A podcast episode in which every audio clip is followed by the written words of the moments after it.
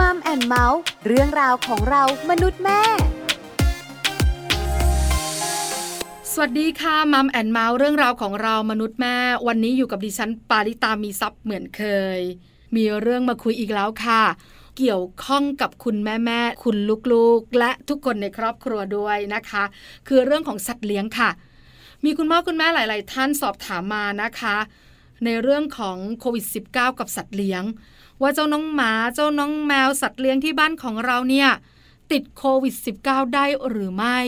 ไม่สบายใจเลย เพราะว่าสัตว์เลี้ยงเหล่านี้เนี่ยใกล้ชิดเรากอดหอมคลุกวงในกันทีเดียวเลยนะคะ ถ้าสัตว์เลี้ยงติดโควิด -19 ได้เนี่ยก็จะเป็นการแพร่กระจายเจ้าเชื้อโรคโควิด -19 เนี่ยไปยังคนอื่นๆ ในครอบครัวด้วย น่าเป็นห่วง น่ากังวล แล้วก็น่ากลัวด้วย วันนี้คุณแม่ๆจะสบายใจ เพราะว่าจะได้รับคำตอบเรื่องนี้แน่นอนค่ะ ว่าสัตว์เลี้ยงของเราสามารถติดโควิด -19 ได้หรือเปล่า ไปคุยกันในช่วงของมัมสอรี่ค่ะช่วงมัมสอรี่ มัมซอรี่วันนี้มีแขกรับเชิญค่ะ คุณหมอตาล สัตวแพทย์หญิง มนัสนันวิปุลชัยพงศ์บรรณาธิการบริหารนิตยสารวิชาชีพสำหรับสัตวแพทย์ หรือว่า VPN Magazine นั่นเองนะคะ วันนี้คุณหมอตาลจะมาบอกคุณแม่ๆจะมาบอกเจ้าตัวน้อย จะมาบอกทุกคนในครอบครัวค่ะ ที่มีสัตว์เลี้ยง ว่าสัตว์เลี้ยงของเราสามารถติดโควิด -19 ได้หรือเปล่า แล้วเราเองมีวิธีการดูแลสัตว์เลี้ยงอย่างไร ดูแลตัวเองอย่างไร ในช่วงของโควิด -19 ระบาดอยู่นักขนาดนี้ตอนนี้หมอตันพร้อมแล้วนะคะ ที่จะให้ความรู้จะให้ข้อมูลดีๆสำหรับพวกเราทุกคน ไปขอความรู้หมอตันกันเลยค่ะมัมสตอรี่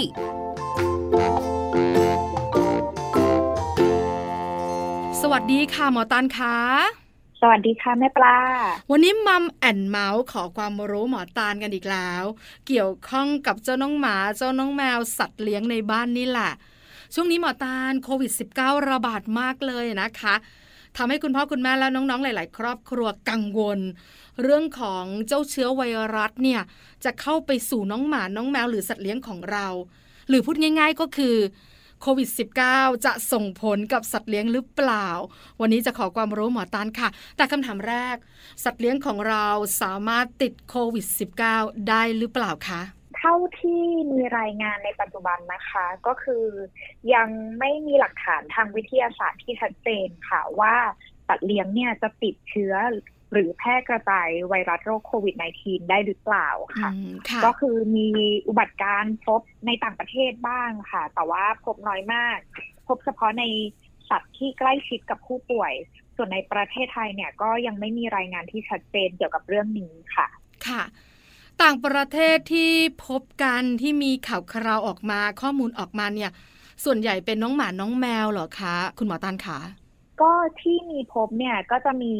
อย่างเช่นที่เคสของฮ่องกงค่ะ ที่มีการตรวจพบว่ามีสุนัขคล้ายๆ กับว่ามีเชื้อติดอยู่ที่ตัวประมาณเนี้ยค่ะ แล้วมีการตรวจพบ ซึ่งอันนั้นเนี่ยคาดกันว่าเป็นการติดเชื้อมาจากสิ่งแวดล้อมค่ะเหมือนกับเวลาที่เราไปจับไปสัมผัสบริเวณที่มีเชื้อค่ะ แล้วก็มีรายงานว่ามีพบในสวนสัตว์บ้างค่ะอ๋อ แต่ว่าสำหรับเคสที่เป็นแบบสัตว์เลี้ยงติดคน อันเนี้ยก็ยังไม่มีรายงานที่ชัดเจน ก็จริง ๆ แล้วสำหรับคุณพ่อคุณแม่ที่มีสัตว์เลี้ยงอยู่ที่บ้าน มีการสัมผัสใกล้ชิดกับสัตว์เลี้ยงอะค่ะ จริง ๆ ก็อาจจะยังไม่ต้องวิตกกังวลมากจนเกินไปค่ะ เพราะว่ายังไม่มีรายงานที่ชัดเจนออกมา แต่ว่าก็ให้ระมัดระวังตัวเอาไว้ ถ้าเกิดว่าแนะนำเบื้องต้นนะคะสำหรับผู้ที่กังวลนะคะ อย่างเช่นในกรณีที่เราจะปฏิบัติตัวอย่างไรกับสุนัขและแมว เมื่อคนในบ้านเนี่ยติดโรคโควิด -19 เนี่ย ก็อาจจะปฏิบัติคล้ายๆกับที่เราปฏิบัติต่อคนในครอบครัวเลยค่ะ ก็คือหลีกเลี่ยงการสัมผัสใกล้ชิดกับสุนัขและแมว หรือว่าสัตว์ชนิดอื่น ๆ ที่เลี้ยงในบ้าน แต่ว่าการให้อาหารและน้ำเนี่ยก็แนะนำให้ตามปกติเพียงแต่ว่าอาจจะต้องใส่หน้ากากอนามัย และมีการล้างมือทั้งก่อนแล้วก็หลังที่มีการจับตัวสัตว์หรือว่าสิ่งของของสัตว์อย่างเช่นที่นอนหรือว่ากรงสัตว์นะคะ แต่ค่ะในกรณีที่ไม่สามารถดูแลสัตว์เลี้ยงได้ด้วยตนเอง อย่างเช่นสำหรับในกรณีผู้ป่วยที่จะต้องไปรักษาตัวที่โรงพยาบาลหรือ hospital อะค่ะ ก็อาจจะให้ผู้อื่นดูแลได้หรือว่าพาน้องไปฝากที่โรงพยาบาลสัตว์ที่ รับดูแลโดยเฉพาะค่ะ ซึ่งก็มีหลายที่ที่เปิดรับเหมือนกันนะคะ ไม่ควรที่จะทิ้งหรือว่าปล่อยสัตว์เลี้ยงไปเลย คุณหมอตานขาพอเราคุยกันถึงตรงนี้เนี่ย ขอความรู้คุณหมอตานหน่อยดีกว่าว่าจริง ๆ แล้วเนี่ยน้องหมาเนี่ยเขาสามารถติดเชื้อโรคจากคนได้ไหม อันนี้เราเก็บโควิด -19 ไว้ก่อนนะ เราพูดกันในเชื้อโรคอื่น ๆ ที่มันเกิดขึ้นอย่างเช่น ไข้หวัดใหญ่ที่ระบาดกันเป็นระลอกละลอก หรือว่าโดนยุงกัด แล้วเป็นไข้เลือดออกได้เหมือนเรา หรือเป็นเชื้อโรคต่างๆ ที่คนเป็นเนี่ยสัตว์สามารถเป็นได้ไหมอะค่ะจริงๆ แล้วค่อนข้างน้อยมากนะคะอืมที่ค่ะจะเป็นโรคในลักษณะที่จากคนเป็นหวัดแล้วไปติดสัตว์เลี้ยงทำให้สัตว์เลี้ยงเป็นหวัดตาม แต่มันก็จะมีโรคบางโรคที่สัตว์ ป่วยแล้วติดมาสู่คนได้ อย่างเช่น ในกรณีน้องแมวที่เป็นเชื้อราอ๋ออ่าที่ผิวหนังแล้วเราไปค่ะสัมผัสอะไรแบบเนี้ยค่ะ เราก็อาจจะสัมผัสติดได้ ซึ่งอันนี้ก็เป็นลักษณะเดียวกันก็คือถ้าเราเป็นเชื้อราเราก็จะไปติดน้องแมวได้เช่นกันอืมหรือค่ะว่าโรคพิษสุนัขบ้า อันนี้ก็เป็นโรคสำคัญแล้วก็อันตรายที่แบบเราไม่ควรมองข้าม เพราะว่าประเทศไทยเป็นอากาศร้อนชื้นนะคะอืแล้วก็มีค่ะการระบาดของโรคพิษสุนัขบ้าอยู่เป็นประจำอยู่แล้ว อันนี้ก็คือถ้าสัตว์ป่วยมากัด คน คนก็สามารถติดโรคได้ แล้วก็เป็นอันตรายถึงชีวิตด้วย อย่างเช่นโรคอื่นๆ อย่างยุงลายแล้วมากัดเราเราเป็นไข้เลือดออกกัดน้องหมา น้องแมวจะเป็นไหมอันนี้เนื่องจากว่าสรีรวิทยากายวิภาคหรือว่ากระบวนการการเกิดของโรคในสัตว์ก็จะไม่เหมือนของคน เพราะฉะนั้นถ้ายุงมากัดเราแล้วเราเป็นไข้เลือดออกแต่กับสัตว์เลี้ยงสัตว์เลี้ยงก็อาจจะไม่เป็นไข้เลือดออก แต่อาจจะเป็นโรคอื่น ๆ ได้ที่ยุงเป็นพาหะนำค่ะอย่างเช่นโรค พยาธิหนอนหัวใจเป็นต้นค่ะอ๋อมันแตกต่างกันเนอะคนที่ไม่รู้อย่างแม่ปลาเนี่ย ก็สงสัยว่าน้องหมาน้องแมวเนี่ยก็อยู่ใกล้ชิดเราที่สำคัญเนี่ย ก็เป็นสิ่งมีชีวิตเหมือนกันเนอะแล้วก็ลักษณะการใช้ชีวิตก็คล้ายกันเนี่ย แต่ทำไมโรคบางโรคน้องหมาน้องแมวไม่เป็นทำไมมนุษย์เป็น โรคบางโรค สัตว์เลี้ยงเป็น แต่มนุษย์ไม่เป็น โควิด -19 เนี่ยนะคะ ถ้าพูดถึงการโจมตีส่วนใหญ่จะเป็นผู้สูงอายุ แล้วก็ผู้ที่มีโรคประจำตัวเนี่ยนะคะ จะโดนโจมตีเยอะมาก แล้วก็ส่งผลและอาการรุนแรง แต่ถ้าเป็นส่วนของเด็กตัวเล็กๆเนี่ยนะคะ อาจจะไม่ได้ส่งผลมากนัก นอกจากเด็กที่แรกเกิด แล้วน้องหมาน้องแมวเนี่ยพูดถึงในร่างกายของเขาเนี่ยจะสามารถโดนโควิด -19 เนี่ยโจมตีได้ไหมอะคะจริงๆ ในสัตว์เลี้ยงอะค่ะมีโรคติดเชื้อที่เกิดจากโรคไวรัสโคโรนาอยู่แล้วอ๋อแต่ว่าไม่ใช่โคโรนาที่ติดมาสู่คนแล้วทำให้คนเกิดโรคค่ะค่ะอย่างเช่นโรคอ่าไวรัสโคโรนาที่เกิดกับสัตว์เนี่ย มักจะเป็นไวรัสโคโรนาที่เกิดเกี่ยวกับทางเดินอาหาร ไม่ใช่ทางเดินหายใจเหมือนคน เพราะฉะนั้นถ้าเกิดว่าเป็นโคโรนาชนิดสำหรับสัตว์เนี่ย มันจะเป็นโคโรนาที่ทำให้เกิดอาการในกลุ่มพวกท้องเสียอ่าลำไส้อักเสบเป็นกลุ่มนั้นมากกว่าค่ะ อืมค่ะ จะเป็นคนละกลุ่มกันใช่ค่ะ คือแตกต่างกันเนี่ยนะคะ อาจจะด้วยสรีระร่างกายด้วยการใช้ชีวิตหรืออะไรต่างๆ ที่มันอยู่ข้างในของมนุษย์และสัตว์ที่ต่างกันก็เลยทำให้การเป็นโรคภัยไข้เจ็บต่างๆ ไม่เหมือนกัน แต่พอถึงเวลาแบบนี้เนี่ยค่ะหมอตันค่ะหลายคนก็กังวล หลายคนก็เป็นห่วง แต่หมอตันก็แนะนำแล้วบอกว่าเราควรจะอยู่ห่างๆ เราเป็นคนค่ะหมอตันขาเราใช้แมสเนาะในการป้องกัน แล้วตอนเนี้ยก็ได้ยินการรณรงค์กันจากหน่วยงานภาครัฐว่าอยู่บ้านก็ต้องใส่แมสละเพราะคนในครอบครัวติดกันเยอะ แต่น้องหมาน้องแมวอะใกล้ๆเราแบบเนี้ยเขาไม่มีแมสอะอากาศที่มันฟุ้ง เราฮัดเชยไปอย่างเงี้ย แล้วมันก็อยู่ในบ้านอย่างเงี้ย แล้วเราเป็นค่ะโควิดสิบเก้าเขาสูดเข้าไปเขาไม่เป็นเหรอคะหมอตันคะต อนนี้ยังไม่มีพบรายงานว่ามีสุนัขและแมวป่วยจากการที่ติดจากคนที่เป็นโรคโควิด -19 อะค่ะ เพราะฉะนั้นอันนี้ก็น่าจะคลายกังวลให้กับเจ้าของสัตว์ได้ในระดับหนึ่งค่ะแต่ว่าถ้าเกิดว่าเราสังเกตอาการในสัตว์เลี้ยงว่ามีไอจามหอบหรือหายใจลำบากที่เป็นอาการเกี่ยวกับโรคในระบบทางเดินหายใจอะค่ะ ถ้าอาการไม่หนักมากนักก็อาจจะลองสังเกตอาการดูโดยการแยกสัตว์เลี้ยง ออกมาจากสัตว์เลี้ยงตัวอื่นนะคะ แล้วก็ดูว่าน้องมีอาการเป็นยังไง เบื้องต้นอาจจะทำการโทรศัพท์ปรึกษากับคุณหมอที่เราพาน้องไปหาเป็นประจำเบื้องต้นก่อนว่ามีอาการแบบนี้เมื่อไหร่ควรจะไปหาคุณหมอดี หรือว่าอาการที่น้องเป็นแบบนี้เนี่ยไปหาคุณหมอได้หรือยัง และที่เหลือก็คือจะเป็นการดูแลเรื่องการเกี่ยวกับสุขอนามัยต่างๆค่ะ ก็จะเป็นพวกการทำความสะอาดชามน้ำชามอาหารเครื่องนอนกรงสัตว์แล้วก็ เก็บอุจจาระปัสสาวะของเสียต่างๆ ให้สะอาด โดยที่เราอาจจะต้องระมัดระวังตัวเพิ่มขึ้น โดยการสวมถุงมือ หรือว่าระหว่างที่เก็บก็คือใส่หน้ากากอนามัยด้วย แล้วก็มีการล้างมือทุกครั้งหลังทำความสะอาดสิ่งปฏิกูลต่างๆ ของสัตว์เลี้ยง ที่สำคัญก็คือ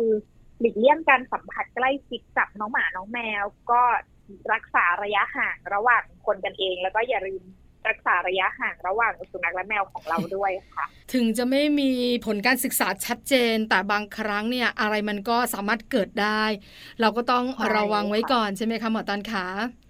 ใช่ค่ะ คือบ้านไหนอะนะคะหมอตาลมีคนติดโควิด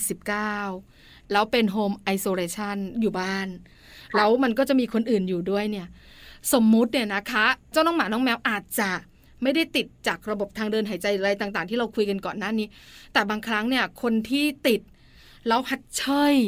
แล้วจาม แล้วหอม แล้วเชื้อโควิด -19 ติดตามขนตามหน้า แล้วเจ้าน้องหมาน้องแมวก็ไปเล่นกับคนอื่นๆในบ้านแบบเนี้ย มันสามารถจะทำให้โควิด -19 ระบาดในครอบครัวได้ไหม ถ้าเป็นพฤติกรรมแบบนี้ค่ะ จริงๆ ถ้าเป็นพฤติกรรมแบบนี้เนี่ย มันมีความเสี่ยงอยู่แล้วค่ะที่โควิดจะติดกับคนในบ้าน เพราะว่าบางทีมันอาจจะไม่ใช่ ติดเฉพาะตัวขนน้องหมาน้องแมวแต่อาจจะติดตามโต๊ะ หรือว่าสถานที่ที่อยู่ในบ้าน แล้วพอมีคนที่ไม่ได้ป่วยเข้ามาในบริเวณนั้น ก็อาจจะติดได้เช่นกัน อันเนี้ย มันก็บอกได้ยาก เพราะฉะนั้นก็กลับมาเรื่องเดิม ถ้าเกิดว่าอ่าเราสงสัยหรือว่ารู้ตัวว่าเราเป็น แล้วเราต้องโฮมไอโซเลชันแยกจากคนในครอบครัวหรืออะไรพวกอย่างเงี้ยค่ะ ก็คือรักษาระยะห่างใส่แมสตลอดเวลาแล้วพยายามที่จะแบบแยก บริเวณสัดส่วนให้ชัดเจน คอยสังเกตอาการอยู่อย่างต่อเนื่องค่ะอืมแบบนั้นค่ะน่าจะปลอดภัยกับทุกคนและก็สัตว์เลี้ยงด้วยค่ะพอเราป่วยเราก็ต้องไปรักษาตัวนะคะ อาจจะเป็นศูนย์พักคอย หรือจะเป็นฮอสพิทอลหรือจะแอดมิดอันนี้ก็แล้วแต่เรื่องของอาการของเรา คราวนี้น้องหมาอยู่บ้าน น้องแมวอยู่บ้านสัตว์เลี้ยงอยู่บ้าน หลายคนบอกว่าทิ้งเลย หลายคนบอกว่าฉันจะให้คนอื่นเข้ามาในบ้านฉันให้อาหาร เขาก็ไม่มากันค่ะหมอตาล เพราะว่าเขากลัวค่ะเชื้อโรคต่างๆค่ะเนอะเพราะฉะนั้นเนี่ยการที่เรานำสัตว์เลี้ยงไปฝากอย่างที่ต่างๆ เราเองเนี่ยก็ยังช่วยตัวเองไม่ได้เลยค่ะหมอตันคะเราทำยังไงดีล่ะ ขอคำแนะนำหมอตันหน่อย เราอาจจะมีแค่โทรศัพท์ เราสามารถจัดการค่ะอย่างไรได้ เราสามารถติดต่อแบบไหนได้อะค่ะ เบื้องต้นอาจจะติดต่อปรึกษาสัตวแพทย์ที่ค่ะเราพบเป็นประจำนะคะ หรืออยู่ใกล้บ้าน หรือว่าในกรณีที่เราไม่แน่ใจจริง ๆ อยากจะปรึกษาศูนย์เชี่ยวชาญเฉพาะทางเรื่องโควิด -19 ในสัตว์เนี่ยก็สามารถทำได้ค่ะ ก็คือสามารถโทรปรึกษาศูนย์เชี่ยวชาญเฉพาะทางโควิด -19 ในสัตว์นะคะ ของคณะสัตวแพทย์จุฬาได้ที่เบอร์ 0655972422 ค่ะ อันนี้ก็โทรปรึกษาเพิ่มเติมเผื่อ ถ้าเกิดว่าเราต้องการข้อมูลเกี่ยวกับการดูแลหรือสถานที่ต่าง ๆ เนี่ยอาจจะลองปรึกษาที่นี่ได้อ๋อ ค่ะ หมายถึงว่าตัวเราเองเนี่ยก็ฉุกเฉินเรียบร้อยแล้ว อาจจะแอดมิดอยู่ฮอสพิทอลอยู่ศูนย์พักคอยอะไรต่างๆ แล้วเนี่ยนะคะ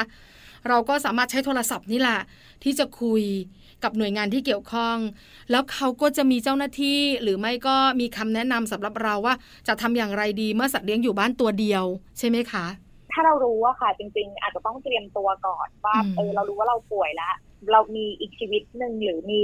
น้องหมาน้องแมวอยู่ในบ้านเราจะทำยังไงกับเขาบ้าง ก็คือเบื้องต้นอาจจะปรึกษาคุณหมอเลยค่ะ แล้วก็ปรึกษาศูนย์เชี่ยวชาญเฉพาะทางเลยก็ได้ค่ะ แล้วก็อาจจะลองดูว่าเราจะสามารถจัดการอย่างไรต่อไปได้ เพราะว่าถ้าเกิดว่าเราปิดบ้านไว้แล้วน้องอยู่คนเดียว เป็นระยะเวลา 14 วันโอ้ไม่ไหวอาจจะไม่มีใครสามารถเข้ามาช่วยได้ใช่ก็อาจจะ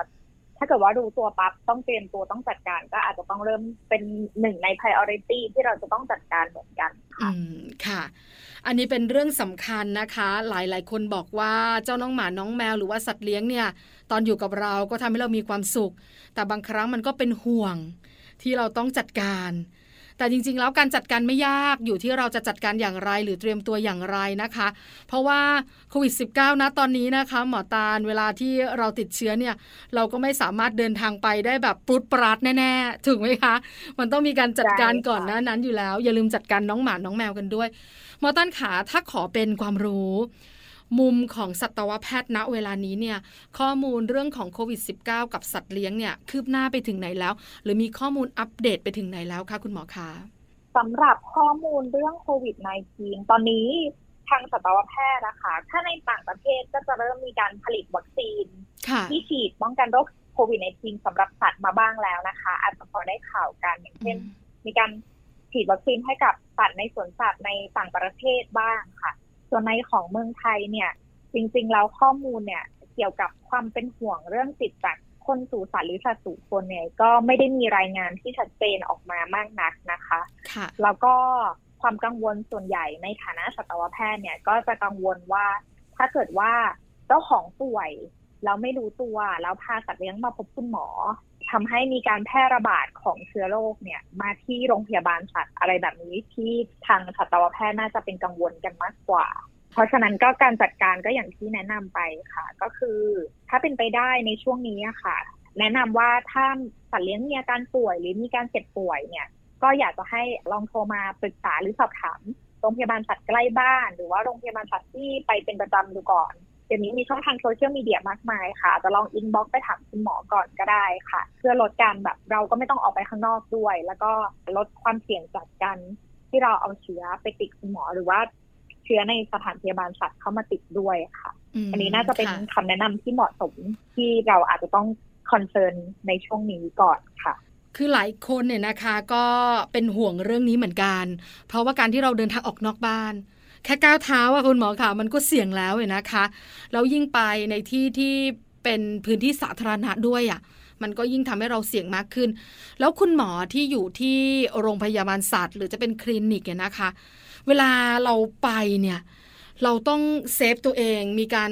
ตรวจเรื่องของร่างกายอุณหภูมิอะไรกันอยู่แล้ว แล้วน้องหมาเนี่ยเขาต้องตรวจไหมอะคะ หรือว่าเขารักษากันด้านนอกไม่เข้าข้างในอะไรอย่างเงี้ยค่ะ คุณหมอคะตอนนี้สถานการณ์มันเป็นยังไงอะคะ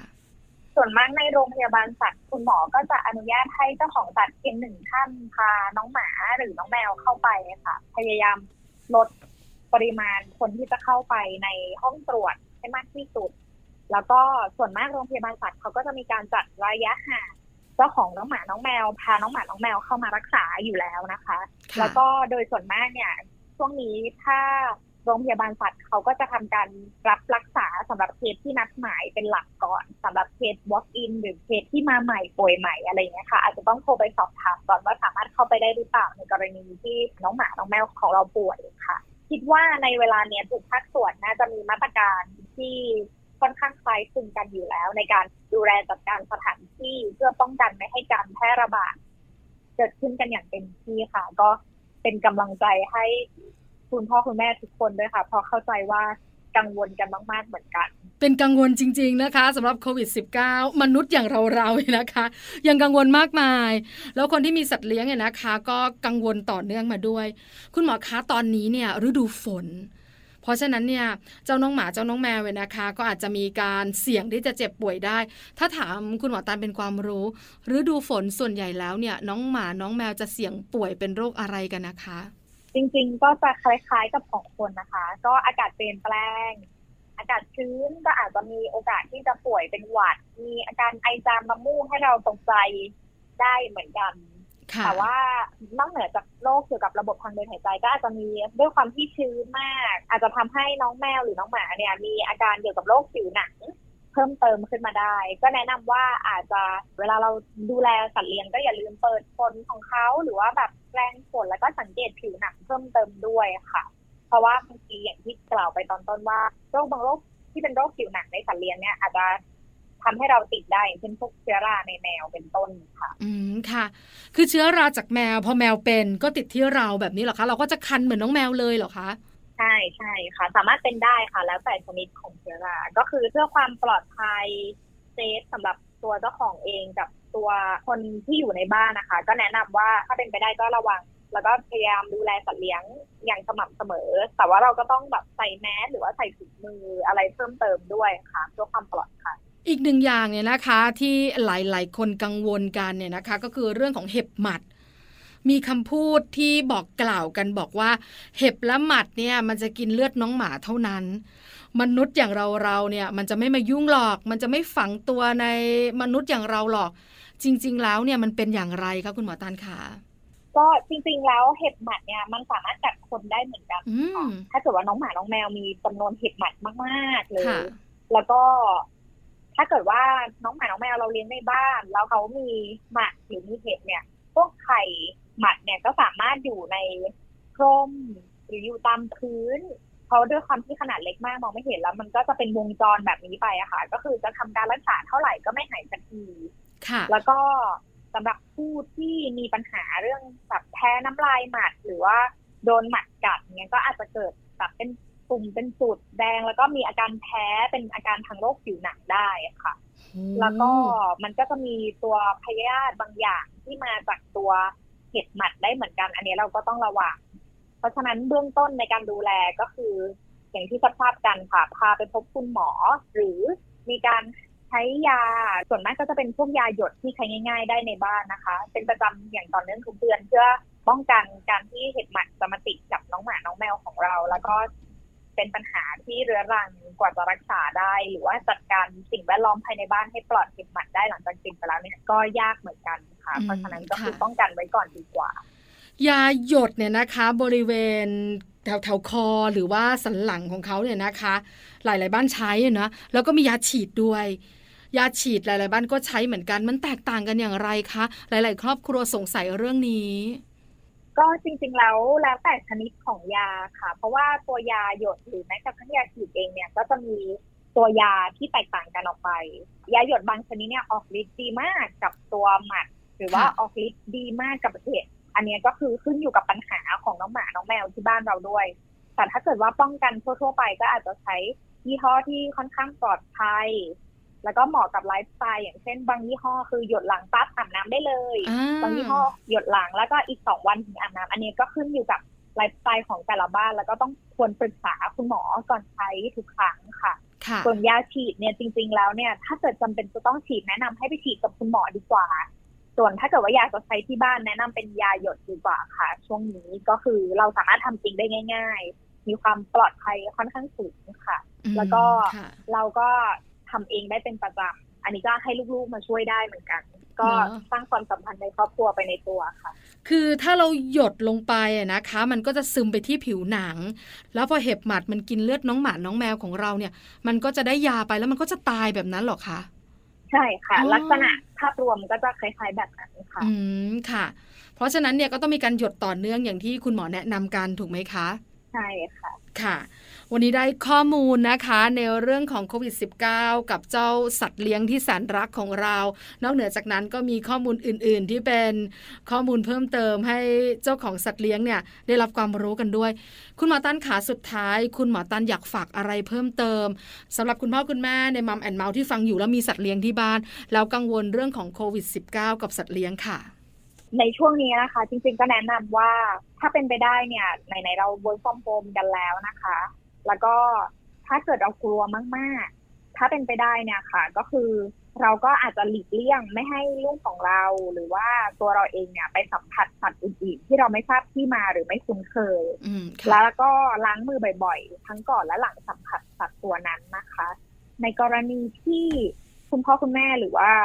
มีญาติป่วยด้วยโรคโควิด -19 เนี่ยก็หลีกเลี่ยงให้ผู้ป่วยสัมผัสสัตว์เลี้ยงในบ้าน งดเว้นทั้งการกอดการหอมแล้วก็จูบสัตว์เลี้ยงหรือว่างดเว้นไม่ให้สัตว์เลี้ยงเลียหน้า หรือว่าถ้าเกิดว่าปกติคนนั้นเป็นคนให้อาหารสัตว์เลี้ยงอะค่ะ ก็อาจจะเปลี่ยนคนให้อาหารสัตว์เลี้ยงเพื่อลดการสัมผัสสัตว์ แล้วก็แน่นอนค่ะ สวมหน้ากากอนามัยทุกครั้งนะคะ ในเวลาที่อยู่ใกล้สัตว์เลี้ยงค่ะ คือระมัดระวังเรื่องความใกล้ชิดสนิทสนมใช่ไหมคะ คุณหมอตานขาคือมันเสี่ยงอะ นึกถึงเรื่องของการปฏิสัมพันธ์เนอะมีน้องหมาหน้านี่ติดกันเลยนะคะ คุณหมอตาล มีน้องแมวนี่ก็โอ้โหคอเคลียกัน แล้วเจ้าของนี่ก็ชอบให้น้องหมาน้องแมวเนี่ยเลียหน้าด้วยนะ คือมันเป็นความสุขอะใช่ไหมคะ แล้วเจ้าสัตว์เลี้ยงของเราก็ชอบทำพฤติกรรมแบบนี้ด้วย เพราะมันคือการบ่งบอกถึงความรักการแสดงความรักหรือความใกล้ชิด มันก็เลยแบบทำให้สุ่มเสี่ยง วันนี้คุณหมอตันแนะนำแล้วนะคะ ว่าควรทำแบบไหนอย่างไรบ้าง มาแอนเมาส์ขอบพระคุณหมอตันมากสำหรับคำแนะนำและความรู้ดีๆ วันนี้ขอบพระคุณค่ะค่ะขอบคุณค่ะ สวัสดีค่ะ สวัสดีค่ะมัมสตอรี่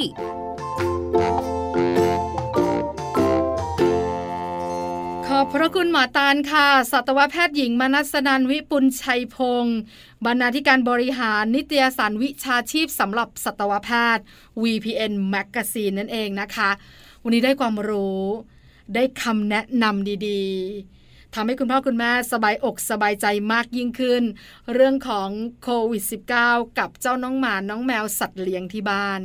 นี่คือทั้งหมดของมัมแอนเมาส์เรื่องราวของเรามนุษย์แม่วันนี้ เจอกันใหม่ครั้งหน้าพร้อมเรื่องราวดีๆ ปาลิตามีซัพ์สวัสดีค่ะมัมแอนเมาส์เรื่องราวของเรามนุษย์แม่